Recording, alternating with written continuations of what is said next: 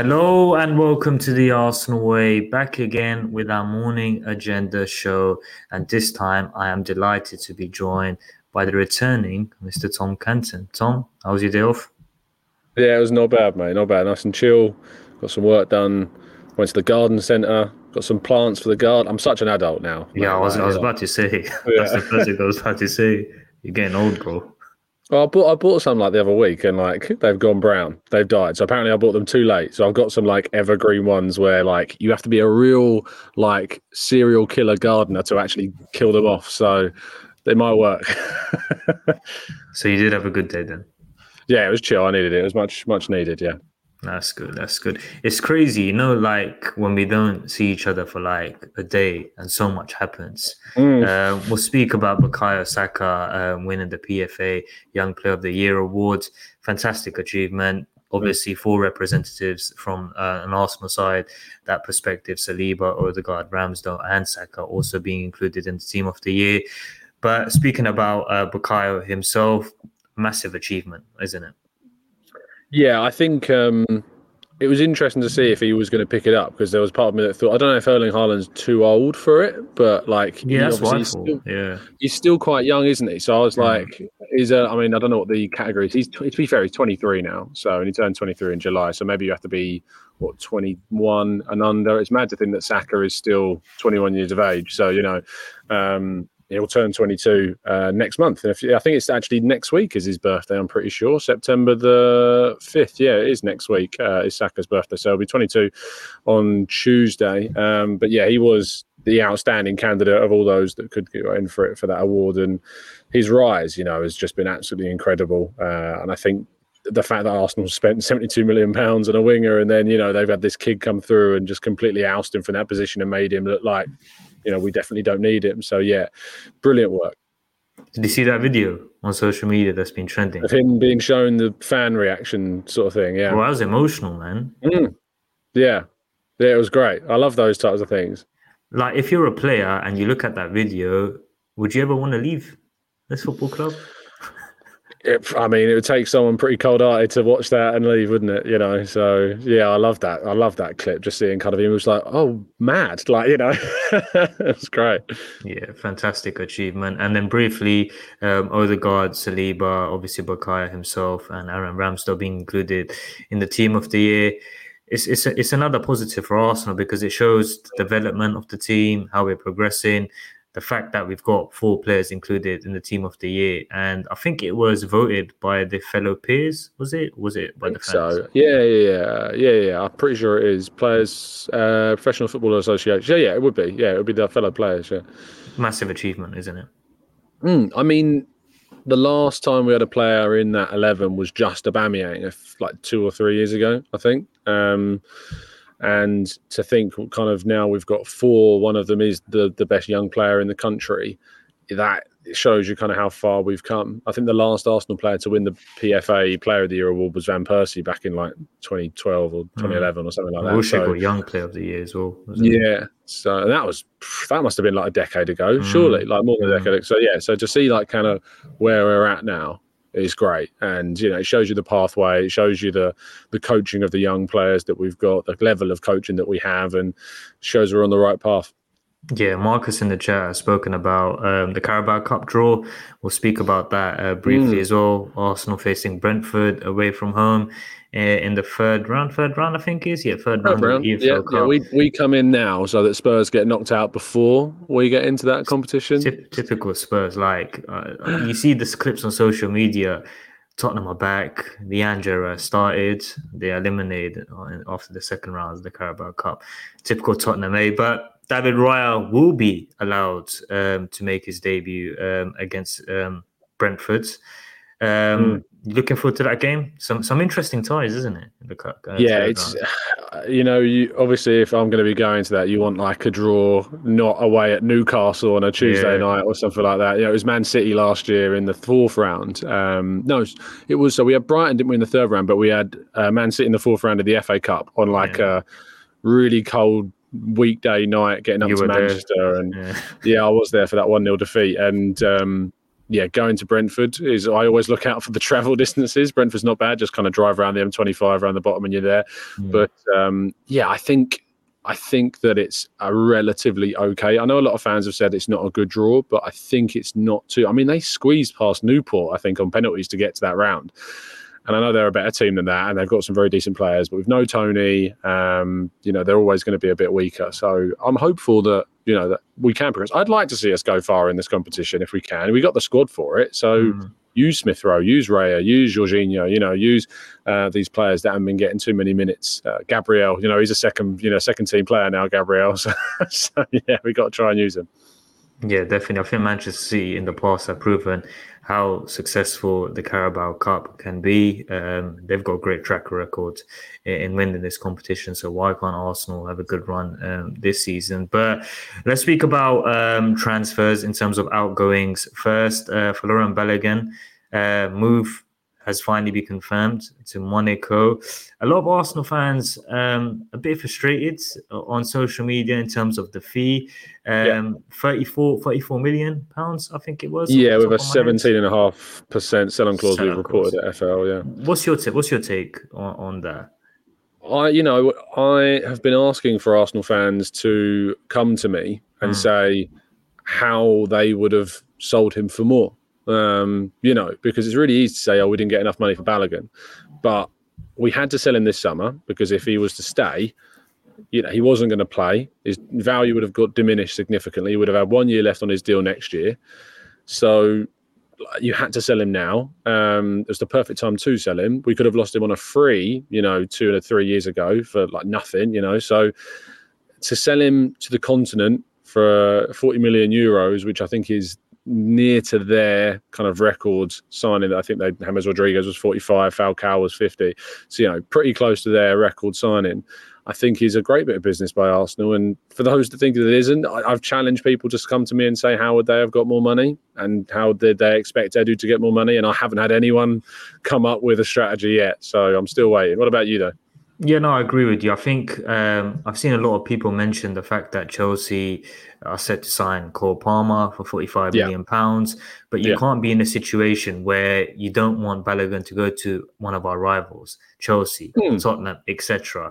And if they do put up the money, then you're complaining on the other side saying, why have we sold such a player who's got potential to one of our rivals? We haven't, and no disrespect to Monaco, etc., but they're not going to be putting in a lot of money for one of our players. They're not going to be going or exceeding past the £50 million mark, because you rarely see teams from abroad do that.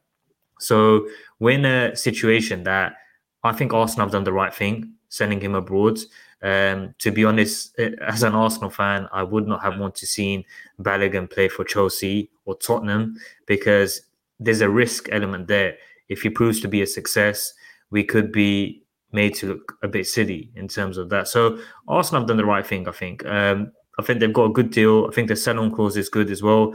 I think give it a couple of years. I think Balogun will have a successful period in Monaco, and he'll move again. He will move again, because then there's going to be more clubs on the table looking to sign him, because they'll see that he's proved a success. Would you agree with that? Yeah, I think it's win-win really, isn't it? Like if you think about it, you've got a player that we've either sold at his peak and we've got the most money he'll ever go for, in which case we did the right thing, or he's not yet at his peak in terms of value and Arsenal get a really good sell-on clause, you know. So I don't see how we've done badly in that deal, you know. So, and as I say, I don't see how we would have got any more. With the Cole Palmer thing, that's a lot of money they've paid. The reason they've paid that amount of money is A, because they're Chelsea, B, because it's the end of the window, and C, it's because he's going from one Premier League team to another as a homegrown youngster. So even though Balogun's homegrown, he's moving abroad, which means that isn't a factor in the deal for Monaco. So yeah, there's a lot of reasons why Palmer's gone for that amount of money and why we've got what we've got for Balogun. I think personally Balogun is a better player than Palmer, but there's a lot of reasons why Palmer's gone for more. You know, I had a few discussions with people yesterday talking about how how City have been able to get, you know, the money that they've got for their youth players. I think they've made something like 80 odd million this summer from just youth players. They Charles, they Trafford. Lost Shea They've lost Trafford and now Palmer as well. And they've got something like 80 million plus they've got to sell on for Lavia as well. Has Borges left as well? Has he gone? Borges, maybe. I can't off the top of my head. Ajax, I think. Yeah, maybe I'm thinking of him as one of the, I think you're right. Yeah, I think it was. Was it Charles Borges? Is that his name? Yeah. Yeah. So, and you have Shea, Borges and Trafford are the other three on top of Palmer. So you think about that, right? Name me in the last decade. I was doing this with a friend of mine yesterday. Name me in the last decade how many City youth players have got into their senior team. There should be one obvious one. Foden, yeah. Can you name any more? Chat box, let me know if you can name any more. I don't think so. Right, so Arsenal, how many Arsenal youth players have got into the senior? Let's say got 30-plus senior appearances, for Arsenal in the last decade. I'll give you the list. Saka, Smith Rowe, Nketiah, Nelson, Maitland-Niles, Willock, Bellerin, Iwobi, Wilshere, Szczesny, Gibbs, Coquelin and Bentner. And I think there might be more, but that's who I could think of. So the difference between City and Arsenal is that City produce a lot of good players that, are sold for a very decent amount. And to be fair, we've sold some youth players like Iwobi, Szczesny, Willock, for upwards of 60 million. I mean, that Balogun deal, I think, takes our youth sales over something like over 100 million in our history or something like that. But when we produce young players, they play, and they get minutes. Whereas at City, you're really struggling to get minutes. And whilst you might go out on loan and get up that experience, for Arsenal, we produce players to try and play. And that's why you don't necessarily see. And sometimes it works and sometimes it doesn't. Sometimes players leave on a free like Maitland-Niles. Sometimes you get near 40-odd million like you do with Iwobi or a Balogun, So actually, when people look at and say, well, why can't we do what City do? Well, there's a reason why we don't do what City do. It's because we actually use the youngsters and the idea is that they get in the team. Whereas City have a really poor track record of actually giving a pathway to the senior side for their young kids, and only Foden and then Palmer, who's now been sold after looking like he might get some time, has gone. So, I think that's the difference. Yeah, it's interesting because you make a good point. I think Manchester City, they were on the verge of selling a couple of other youngsters. I think Coyle is one of them. He's moved into Wolves in the same deal. He moved Nunez in part of the Nunez deal, didn't he? Yes. And then I think James McAtee as well. His future is up in the air. And Manchester City, they don't mind selling him. So that's another one to watch. In the last 24 hours. Look, I think we can be better at loans, like in terms of getting kids out on loan. Like Patino, we didn't get a permanent deal for him this summer. Like he should have been one of those that we got like 15 odd million quid for, something around that figure. But he's going to go down to 1 year left on his contract next year. Hopefully he has a really good season at Swansea. But others like Miguel Aziz, went to Spain, didn't do well, went to Wigan, didn't do well. It's Omar not the right loans, is it? It's not the right loans. I think, I don't know what it is. They've got, I think it's, Ben Napper is the loan guy at Arsenal. I'm not saying that he's not doing a good enough job. What I'm saying is that I think that maybe we need to have a think about what other teams are doing really, really well, how they're doing it really, really well, and look at what maybe we need to do to improve things. No, it's a good point. It's a good point. Let me ask you a question. There's been talk that a defender may not be possible in the last 24 hours, and there's been talk of Ruud Waters being fast-tracked potentially into the team. You see that clip from Zinchenko speaking about Ruud Waters. Yeah. What's your take on it? Do you think he's ready for the step up? I think that if he's not ready now to get some minutes, when is he ever? When are you going to get him in? Because Timber's going to come back for next season, so that's another player coming into the fold. If we do sign someone now, it's another player he's got to compete with. I'd say, that Brentford game, right? In the Carabao Cup, I'd start Waters in that game. I'd use a strong team and have one or two wild cards. And I think Waters should be one of those that we, if we don't, especially if we don't sign a defender today and tomorrow, put Waters at right back against Brentford in the Cup. Use Saliba and Kivior and, someone else at left back maybe, and use Jorginho and Rice or Jorginho and Partey, use some semi, kind of a mix between the first teamers and some of the depth squad. Use Smith Rowe, start Jesus. He might not be starting games yet. We don't know.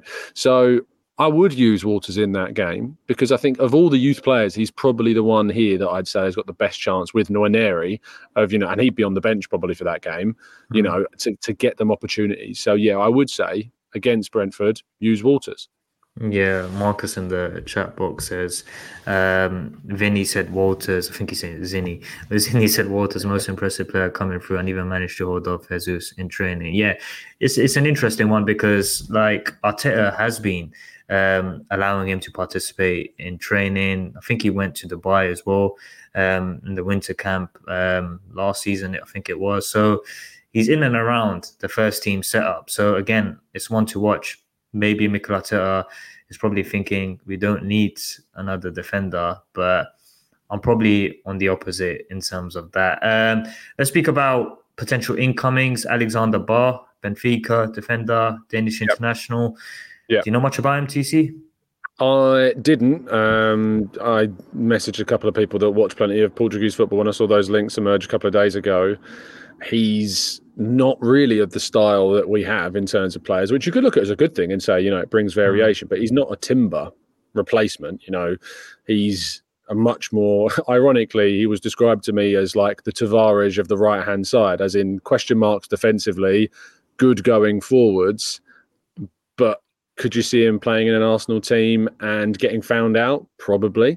But that said, we currently use a right back in inverted commas in Partey that's not really, you know, defensively as a right back. You know, you wouldn't look at him and say, oh, we've upgraded the defensive area of that position and, you know, we have a lot of control going forward. So maybe having someone different is. That said, those links have basically disappeared as quickly as they arose. Like I've certainly not heard anything.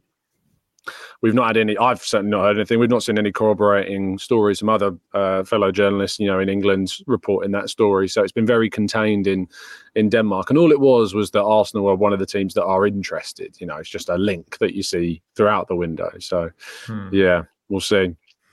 Let me ask you a question. With what, less than 24 hours left of the window, yeah. And Arsenal, say, for example, they don't make any additional signings.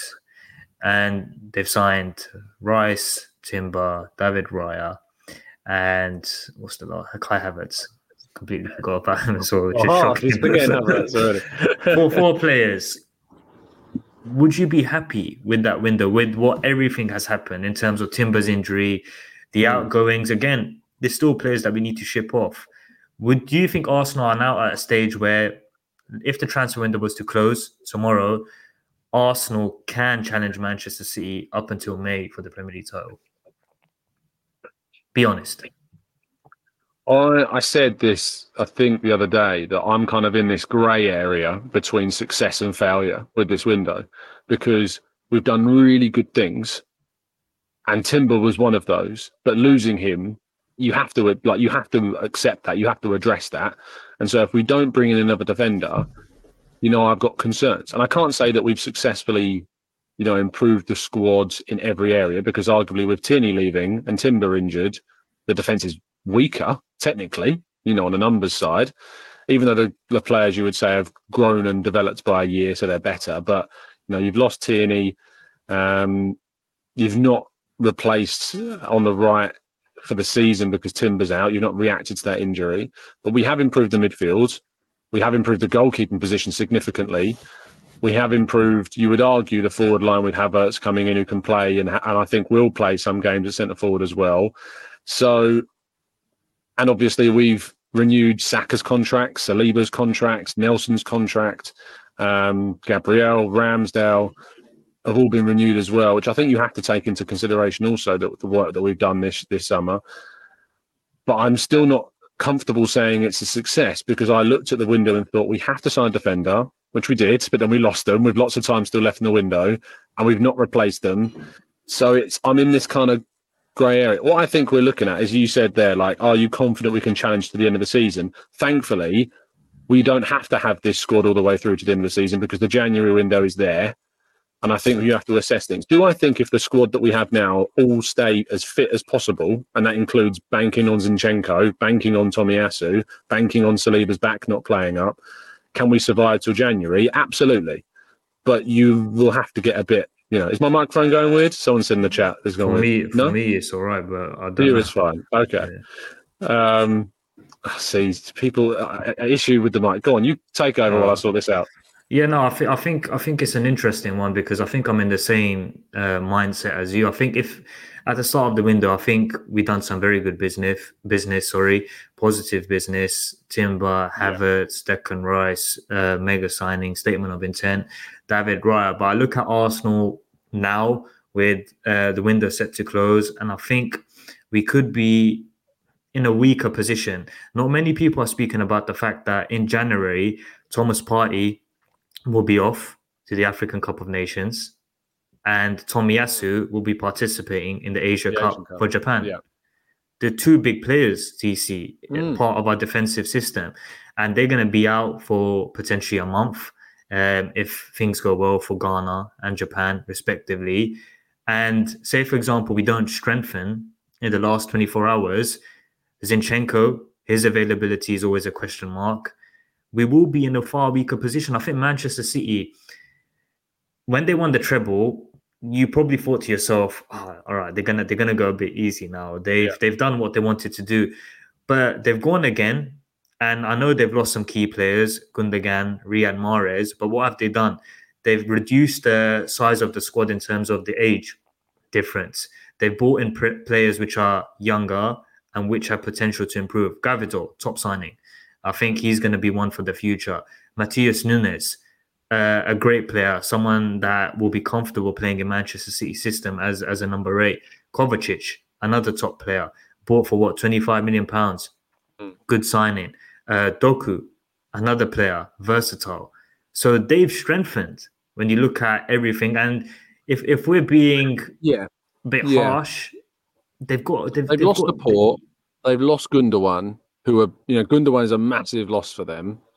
I don't think they've replaced his quality. I think they've replaced it long-term, like they've covered themselves with Kovacic and Nunez. Guardiola is without a doubt, alongside Saliba, the best young defender in the world. Doku is an interesting one, right? So I'm not fully convinced by him at the moment. And it's interesting that I found it really interesting that City came in for him, actually, because he was being linked with...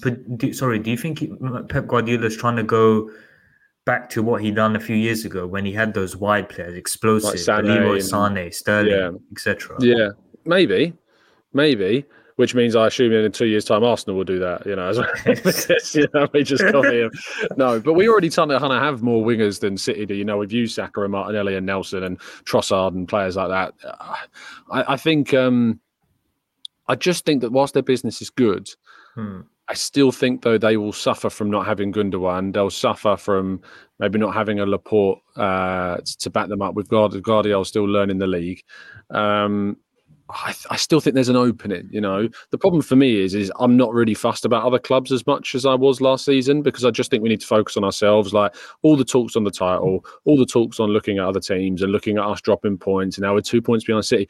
I'm not thinking about that really as much now. I was listening to the Askcast and James said it. He was saying I'm just focus on Arsenal right now. Just focus on what we're doing. We're learning this new system. Yes, the expectation and the aims have to be trying and you be better than last year and compete for a title and all that. But at the moment, just focus on Arsenal. Focus on what we're doing.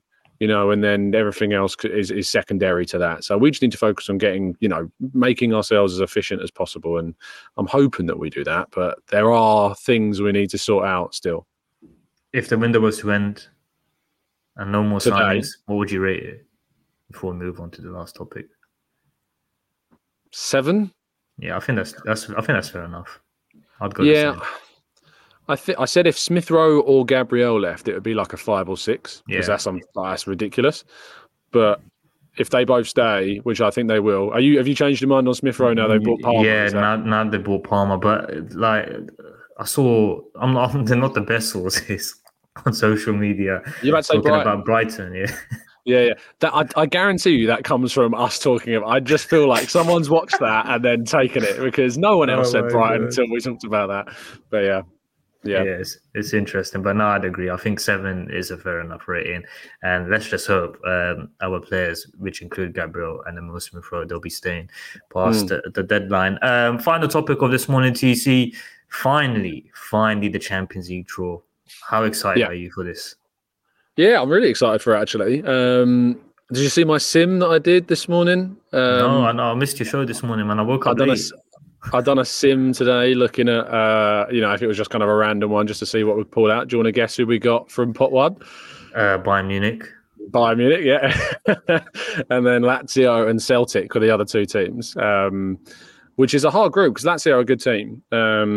What's your ideal team? If I offered you Bayern, Lazio, Celtic, would you take it? Would you re-roll? No. I think I'd re-roll as well, yeah. And probably end up getting it's a tough place to go to. Parkhead. Yeah, it is. It's an easier trip to go to though. To be fair, I train up to Edinburgh, and then across to Glasgow. Can you go straight to Glasgow from? Sure, can you go straight to Glasgow from London? I don't know. I think you have to go to Edinburgh and change. Potentially, yeah. Potentially. It's a nice train route actually. To be fair, because you use the same trains up to Newcastle. But I think that the best case scenario is Feyenoord, Copenhagen. Which if you go to is really expensive, and Antwerp, I think, which is really three, nice. Copenhagen's nice, Antwerp's nice. Feyenoord's in Rotterdam, I think, is it? Yeah. So that's three nice places. Port Four's decent. You got Young Boys. You got Real Sociedad. I think Real Sociedad are probably the toughest in Port Four. Yeah. Galatasaray, Celtic. Obviously, we can't face Newcastle. Union Berlin. They're an interesting side. I think in the last couple of years, they've improved a lot, developed a lot. Antwerp and Lens, which is another shock. Obviously, Lens had a really good season last year. Very good season. El Yawahi's there now as well. Yeah, very good season. I've just got a funny feeling, TC. I think we could be meeting Harry Kane again. It's inevitable, mate. He is inevitable. It's Harry Kane. So, yeah, I'm sure we'll face Bayern at some point, whether it's in the groups or the first round of the knockouts, it will happen. Who would be your worst case scenario group? Worst case scenario for me would be Bayern Munich, obviously Arsenal, AC Milan, and Real Sociedad. Yeah, Tierney. Yeah. You can play against us. You can play. Yeah. Yeah, you can play against us, yeah. Interesting. So that would be interesting. Before we wrap up, and I know we moved on from transfers, but if I was to ask you if you could try and predict a shock signing, that's difficult. It's hard. So I did this yesterday, and we had some good suggestions. Carl Walker-Peters was my shock guess. Not to say that I want him, but he would be, I feel like, one of those that just pops out of nowhere. Yeah, and Arsenal, Southampton, we got good links with them. So, yeah, I'd say Carl Walker-Peters would be my shock signing prediction. I would take him, to be honest. Yeah, I'd take him over nothing, I think. Yeah. Yeah. Someone who's versatile. I'll probably go... I think if it's anyone, it's going to be someone from abroad. I said a few weeks ago, remember I said Klosterman. I don't even know why he came around. Literally been not talked about at all. Exactly. Exactly. Not talked about, not spoken about, but you could see it happening. But let's see what happens. I think... a surprise would be nice, similar to when we signed Takira Tomiyasu. Mbappe's not happening, anyway.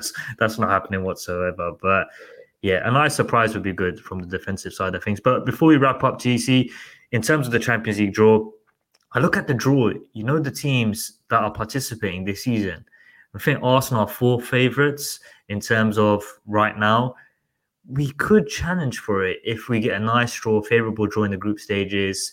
Because I look at the teams in and around. Paris Saint-Germain, I don't think are as strong as last season. Bayern Munich, I think they've got weaknesses in their game. I know they brought in Harry Kane, but defensively, I don't think they all... Oh, I'll tell you what, I'd really bank on us doing something against them. Yeah. Bro, defensively, they're awful. Mm. Our last game in the Champions League is the 10-2. That's our last Champions League game. Wow. That's not nice. That's 7 years ago. Was that 7 years ago? Yeah, that's how long. I was still at uni when that. Yeah, that's mad. Yeah, you were 12. So not.